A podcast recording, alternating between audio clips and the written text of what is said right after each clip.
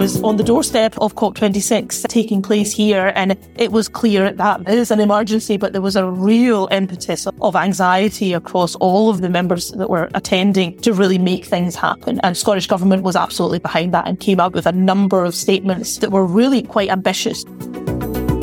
Hey, Space Watchers! This is Space Cafe Radio on tour in Scotland, your channel about trends, great people, and awesome conferences. My guest is Dr. Hina Khan, the new executive director of Space Scotland. And we met on her sixth day on duty and talked about the space ecosystem, the excitement and the challenges, the support of the government, and so much more. I'm Torsten, publisher of spacewatch.global.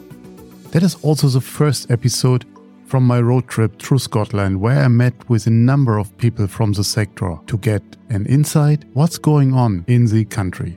Enjoy our conversation. Congratulations, first of all, for this new position you're in, to this new created position, we have to say as well. Can you tell us a bit more what Space Scotland is? Yes, thank you very much for inviting me here today. Space Scotland has been an organisation which has been in play for a number of years. And it started off as a collection of really interested individuals from leading space companies, organizations and sectors who were really wanting to see how do we push forward what space looks like in Scotland. So it started with a handful of leading individuals within the sector, but then quickly grew as the sector grew to bring together all of the different players from satellite technology, launch programs, the data analytics, the universities to really look at how do we move forward what space looks like. And it's a community of these individuals rather than any sort of membership per se, financially motivated. And the reason for that is because we're all really keen to do what's best for Scotland rather than any individual organisation. The growth of the sector within Scotland is really valued by that, get that activity. And so Space Scotland is today organised with a chairperson, leads the kind of body, but we also have uh, around 60 members within the remit. And they come from a variety of different organisations, from large companies that have been established within Scotland for a number of years to new startups who are really interested to find out how space is being used in Scotland and how they can add value. Is it exclusive for space companies or are you open it so it's primarily for space companies. What we have is we have engagement with the development agencies, so Scottish development agencies, Scottish government, but also broader across the UK, UK Space Agency, Catapult also input into our meetings. But that's mainly for visibility so that we can hear what's happening across the UK because we want to ensure that everything that's happening in Scotland is in the benefit and adding value across the whole of the UK space environment, but also so that those entities can also see how space is slightly differently viewed in Scotland and where there are priorities which they might want to try and support or add value into. Last week, during the St. Andrew's Day celebration in Berlin, I had the chance to speak to Angus Robertson, the Scottish Minister of, responsible for culture. And it seems that even he was super interested in space. Is the government at large interested and supportive about the space sector here Yes, absolutely. And that's one of the things that has led to the creation of my position as executive director now. Because what's happened is the sector, the industry and academics who were pulling together and trying to band an ecosystem which has grown organically over the last 10 to 15 years in Scotland. The only real way to make that visible is to engage directly with, with governments through the development agencies such as Scottish Enterprise, Highlands and Islands Enterprise and the South of Scotland Enterprise agencies. And what that allows is it you can have those discussions at government level because then they become aware of where there's value add. That then drives some of their initiatives as well. We were very interested to make sure that space was considered a national priority. And I'm pleased to say that last year we launched the first Scottish space strategy in partnership with government, endorsed through industry and the Space Scotland body. And so that's really demonstrating the input that government have and the perception that they can see that the perception which is clear that space is of a value within Scotland, which is different from other sectors. So traditionally, you would think of Scotland as things to do with food and drink, with tourism, uh, fisheries, even marine ecology. But actually, space is also one of these sectors which is significantly different within Scotland that really makes it. Can you give us an overview how big space is in the Scottish ecosystem? So yeah, so there's been a number of studies that have been done across this over the last few years across the whole of the UK. And what it shows is that of across the whole of the UK, the kind of economic value of space that's UK driven, there's a significant portion of that is coming from Scotland, both in personnel and also in resource. There's around 8,000 jobs in Scotland which are attributed to the space sector, and that accounts for around a fifth of all jobs within the sector across the UK. What we also see is that the growth within the sector within the UK is predominantly here within Scotland. So there's a larger driver in, in growth within Scottish industry for space than there is relative to across the whole of the UK. And so when we look at the 140 odd companies which are based and, and, operate out of Scotland, you can see that proportionally there's a higher input into the UK space economy from Scotland than comparatively other segments across the UK that's really kind of illustrative of the nature of the companies within Scotland because we have technology companies who are building satellites.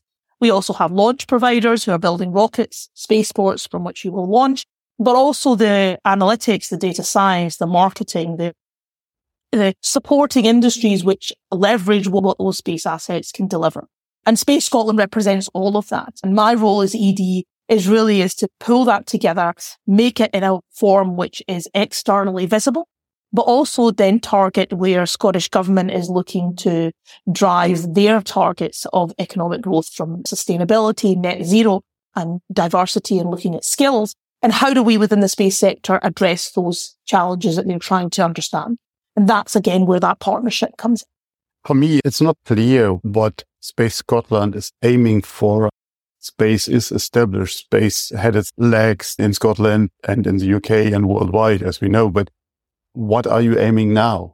So I think it's we're still at the beginning of this. I think it's becoming, you're right, it's becoming more visible. And the more I speak to and the more of the ministers, as you mentioned, even those that are not within directly involved in space, when they go and they speak to people, there is an understanding that space is something happening in Scotland. And so the bit we are starting to see that. And my role really now is to take it to the next level. How do we make space Scotland the place to go in order to set up a space business? How do we make Scotland the leader in looking at space sustainability. How do we make sure that the drivers that we have in place for space are not negatively impacting our planet as a whole, but also adding it into the application of climate response and net zero. So we always talk about space as being an enabler of data and how that can be used in terms of climate resources. But actually, we also need to make sure that the sector itself is not negatively impacted. And that's something that both Scottish Government and Space Scotland have been driving very heavily on. And at the Space Tech Expo in Bremen, we launched the first space sustainability roadmap, which is a roadmap, exactly what it says, as a pathway of how do you become more sustainable within the sector. So all of these things are really important. And my role is really to take it up that notch, saying, okay, we have these things and we've started this activity. We need to now make this both broad across the UK, we also need to inform those sectors who can use this information and also get space companies on board to be able to carry forward these initiatives. There's still a lot of young companies within Scotland. Companies have only been around for a few years and have are very much the S of the SME variety. Mm. And so they need support in order to do these things. So whilst they have the ambition to become leading organizations and want to be sustainable and equality and have the relevant skills that they need in a diverse environment, it's not as straightforward as that when you're trying to build a business. Okay. And so my role is to really support that, to recognize that, and then to work with agencies, governments, funding opportunities, ESA, the likes of UK Space Agency, to resource some of this, to actually draw in financial support as needed, but also overall visibility that these are organizations that can support what the overall aims are for the sector. So when a young company has an idea, want to enter the space sector, they can knock on your door and you take them by the hand and guide them through yeah. the jungle. Is yeah, absolutely. Yeah. yeah. absolutely. And just provide them with the knowledge that they need in order to equip them. I'm not there to obviously write their business plan, but I am absolutely there to help them say, look, these are the places that you can go for support. If you need extra support, this is, these are companies that have gone through this pathway. How do we support you through that? But also make them visible if they're doing something really innovative and exciting. And I have visibility of that a, on a national scale. Then making sure that connection is made so that then that asset that they're valued within that ecosystem. You mentioned the Scottish sustainability roadmap recently announced and as we are sitting here literally across the venue where COP26 happened, what happened within this year in terms of space sustainability, climate change, climate actions? Yeah. Absolutely. It was, uh, as you say, I was on the doorstep of COP26 taking place here, and it was clear that it is an emergency, but there was a real impetus of anxiety across all of the members that were attending to really make things happen. And Scottish Government was absolutely behind that and came up with a number of statements that were really quite ambitious, quite leading in what they were trying to achieve to become net zero within a very short period of time, much shorter than other nations had suggested. And so when we were writing the strategy with industry and government, we wanted to make sure that was primary within our offering as well. And like I said, space has always been viewed or has been viewed as very much as an enabler of how you can tackle climate change, which is great. And absolutely, and I totally advocate for that.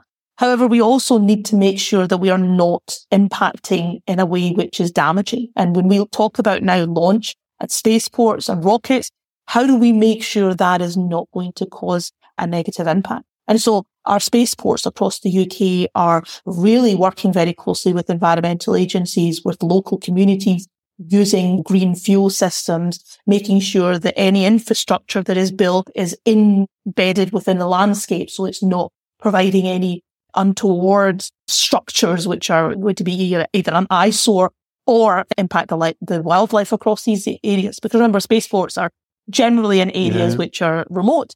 And so we need to be really careful with that. So there's been a lot of work done in the north of Scotland and Shetland and the north coast where we have taken those things into account but also now working in tandem with companies who, organizations who understand how to become, reduce your carbon footprint, mm-hmm. become a greener supplier, have a green supply chain and actually look at what companies' outputs are, not just in terms of where they procure parts from, but the companies as a whole.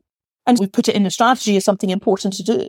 The challenge is how do we do this? How do we support companies? Because I think you do need to support organizations. I don't think it's as simple as saying, you must do this. Mm. If you don't, A, B, and C will happen as a sanction. You don't want that conversation. You want to support companies through this. And that's what the roadmap looks to deliver on, giving that pathway and elements of understanding that you need to go through. I think that if we start putting sanctions up when the aim is to preserve our planet, then something is wrong with us. Yeah.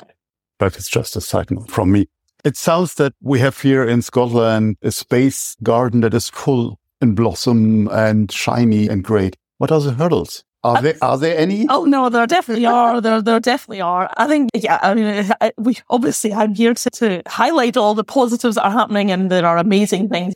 I head up a, an all female t- team now within Space Scotland, which is great in terms of the executive team and uh, resources I have, which is fantastic. But there are definitely hurdles. As I said, you know, it's still quite a young ecosystem that we have mm. here. And so we need to understand the diverse companies that we have within this, this environment. We have large companies relatively, but we also have much smaller and they have different issues and challenges and, and different needs as well as concerns. And so we need to be keep mindful of all those. We're not just here to listen to those people who are shouting the loudest. We also need to make sure that. But also there's still a perception of how do we make space for everyone? You know, how do we make it so that it is in everybody's mind that there's still a huge challenge in terms of skills, in terms of our young people who feel that this is not an environment that they can penetrate, approach or find a career in. And not just that, but even just a long term career. So some people might come in and say, Oh yeah, space is really great. I'm going to go and do that for a little bit. They don't really consider it as a life career pathway in the same way that you would with other types of oil and gas or food and drink or other types of industry professionalisms. And so we need to try and change that perception. But also we need to think beyond the engineering sphere. Space is far more than just engineering. I have a science background and I work with engineers, but I also work with financiers and marketing and legal professionals and all of the whole remit of what takes a business to move forward. And so we need to include all of that within our thinking. And when we engage with our young people to try and ensure that they have the equipment and the knowledge, but also the skills to drive that forward. So that's a really big piece within Space Scotland and what I'm looking to do with government because skills is a huge challenge for them with it on their agenda and trying to make sure that space is one of the pathways that they can they can develop further. Are you a scientist that turning into a politician now? You know, I've spent my entire life staying away from politics. I am not a politician. I would say that this position is, it gives you this opportunity to stay away from the politics. I will stay away as much Maybe as I'm I, wrong. yes, maybe I am as well. I think I will definitely try and stay political in this. I think the, what I'm here to do is really drive what I see as the value for Scotland and how space can really can demonstrate that. Mhm. Politics in this circumstance will be led through other people and I will engage with whoever is needed in order to drive forward what is of value to Scotland. Scotland over the decades has always been a country and a nation which has pioneered at the forefront of technology, of innovation, of science, of discovery. And this is just the same. Here we're again pushing the boundary of something which we do inherently. We have the entrepreneurial spark which really drives innovation. What I'm looking to do is take that forward and say space is also in this sphere and space is also something that as Scotland we should value and we should champion because we can and we have the opportunity to do this. In Scotland, there is the complete capability to think and design a satellite and then launch and take data off from the operating platform and then apply it in a way which is allowing our fisheries and agriculture and energy organizations to drive their value, which is providing information for everybody. It's actually making a difference in people's lives. As this entire sector is growing globally, as you mentioned, also in, in Scotland here, large scale. One challenge comes with that, and it's the hunt for talents worldwide. How do you manage that, or what is your secret? So I don't think there is a secret, and I challenge anybody to say that they're not having an issue with talent, both retention as well as attracting new talent. I think everybody recognizes that we need to think about this very carefully. I think one of the solutions, again, as I said, is to work from source. So where we have our young people in Scotland and, and elsewhere, I think it's true. But obviously I, we can influence the educational system in Scotland much more so than elsewhere. But it's to highlight how different opportunities can lead you into pathways that would be relevant within the set. Like I said, traditionally people will think, oh, I don't do science, so I'm I'm not going to do anything in space. But actually, if you can tell effective stories and you can translate technical detail into something which is more manageable and meaningful, then that's absolutely something that is really important. But also things like computational data science. Traditionally, our data scientists and computational physics, computer scientists have gone to financial banking and the kind of consultancy companies because again, that's where they see the only path for them to go. But equally well, those are assets and those are skills that we need within our sector. But I think it's more than finance. I think it's something about visibility. They don't know that there's avenues to explore within a space company. But then when we look at how satellite constellations are constructed, it's a network analysis, it's configuration of 3D frameworks, which is exactly what computer scientists, gamers, these mm-hmm. sorts of people adept at doing. So it's, it's providing that visibility. On a global scale, I think we have to work internationally and a lot of our universities have international campuses, which I think is really good. Uh, and our ministers who have global reach as well. Also across the UK. And it will be remiss of me not to mention that the UK Space Agency is also doing a huge amount of work in terms of skills and how we make sure that relationship is partnered as well. Because there are different priorities that we'll be looking at. So it's not necessarily that we're all trying to get the same people. And there will be some of that, but I think you need to give people the choice to be able to do things. The last thing I'll mention on the skills side is from a company perspective, in the companies themselves. They need to start thinking a little bit more as terms of what employees are looking for. COVID has shown us that there's now a variety of ways that you can work. There's a variety of ways that you can interact. Not all are going to be suitable within a particular job spec, but we have to be open as an industry. We have to be open to the diversity, the way people want to balance their life and their work. I think we need to move away a little bit from, oh, you must be in the office this time and for this many days. I think there absolutely is a need for having in person, but I think we need to be flexible in how that works. And COVID has definitely taught us that to be more mindful. So As a good German, I would say, and let's put butter by the fish now.